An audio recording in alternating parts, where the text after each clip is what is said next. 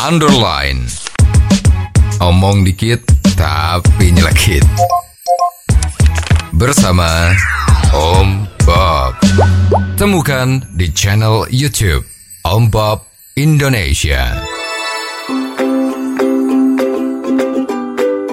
Om Bob, kasus penipuan terhadap putri kerajaan Arab Saudi, dua pelakunya kini diganjar vonis 19 tahun penjara. Bagaimana Om Bob menggarisbawahi masalah ini? Ya ini juga berita yang mengejutkan, Hmm. bisa juga menyedihkan, bisa juga mengembirakan. Hmm. Ini kan ceritanya itu ada putri kerajaan Arab Saudi Betul. itu, dia mempunyai banyak duit, Ya, terkenal kan? Ya. Arab Saudi kan uangnya banyak sekali. Hmm.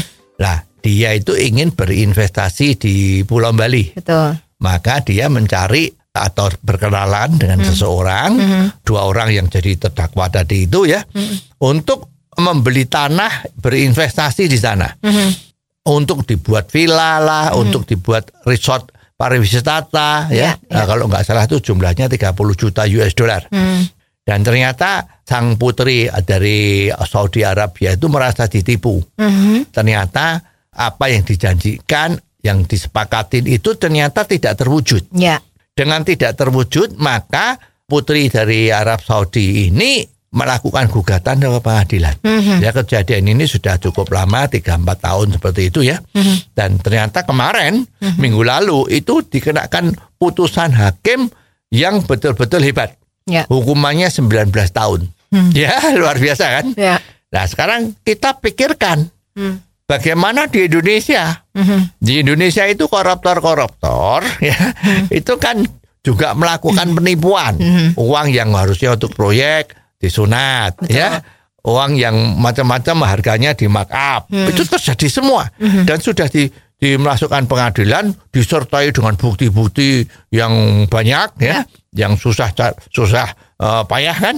Kalau satu kasus korupsi dan pengadilan itu nggak selesai sebulan Ya. bisa empat bulan lima bulan kan Betul. Wah, ini ternyata hukumannya you lihat kan. Hmm. Makin lama statistiknya itu makin lama makin kurang. Hmm. Terakhir itu yang korupsinya miliatan juga ya, 100 miliar, 200 miliar hukumannya cuma 7 tahun, 8 tahun.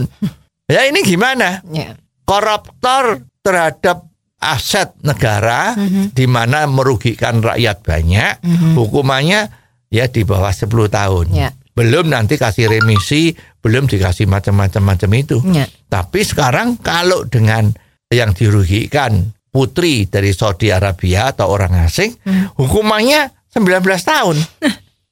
Ini gimana? Ya, ya. Ya, apakah yang mengambil keputusan ini takut? Eh, Hmm. ini yang kena masalah kan, yang nuntut kan orang luar negeri. Betul. Nah, kalau kita menjalankannya tidak dengan hukuman yang betul-betul berat, Ya. nanti dianggap kita tuh buta hukum. Nah, misalnya begitu loh ya. Betul.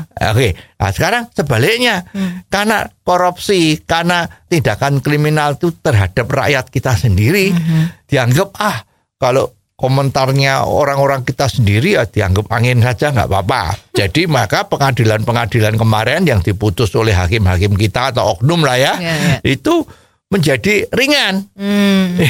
Ini kan jadi aneh nih, Betul, ya. betul. Kemarin juga ada kan itu korupsi yang dilakukan oleh sebuah koperasi, ya. Oh, Itu ternyata juga kelihatannya dibebaskan, ya macam-macam itu. Ini ada apa? Ya. Perlu dipertanyakan. Kalau dengan yang orang asing, kenapa hukumannya berat? Mhm. Kepada yang dalam negeri, orang-orang lokal yang yang dirugikan rakyat sendiri, malah hukumannya sedikit.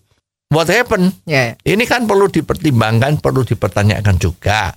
Apakah oknum hakim yang kemarin tuh menyidang-nyidangkan dengan putusan korupsi yang ringan-ringan-ringan tadi itu, apakah kerjanya sudah betul? Ya. Nah, sebaliknya juga yang ada di Bali ini, ya kenapa kok bisa mengambil putusan yang demikian hebat? Ya. Nah, otomatis kalau hukumannya makin berat itu kan membuat efek jerah Mhm. Supaya orang jangan melakukan tipu menipu, Hmm. supaya orang jangan melakukan korupsi. Mhm. Tapi kalau hukumannya ringan, Hmm. korupsi ratusan miliar, macam-macam, ya itu hukumannya tujuh tahun, lima tahun, Ya. itu kan apa bisa membuat jerah? Hmm. Ya kalau memang ini dia rasakan ada ketimpangan-ketimpangan, memang harus cepat ya. Reformasi kita di dalam dunia pengadilan itu harus segera dilakukan juga. Ya. Ya agar betul-betul konsep atau asas dari keadilan itu betul-betul dirasakan oleh masyarakat. Jangan cuma sekarang ini yang merasakan kan orang luar negeri. Ya tadi itu dah urusan yang di Bali. ya enggak. Jadi mestinya harus cepat-cepat lah. Ya, ya. Ya kalau memang dunia dari pengadilan dari segi hukum di tempat kita tuh dirasa kurang baik, ya mestinya cepat-cepat dah kondisi ini diperbaiki Ya. dengan melakukan tindakan-tindakan atau pengawasan-pengawasan yang efektif agar citra keadilan di Republik yang kita cintai ini jangan sampai terganggu. Oh, jadi begitu ya Om Bob. Jelas deh sekarang. Terima kasih Om Bob untuk waktunya. Sampai ketemu lagi di waktu yang akan datang.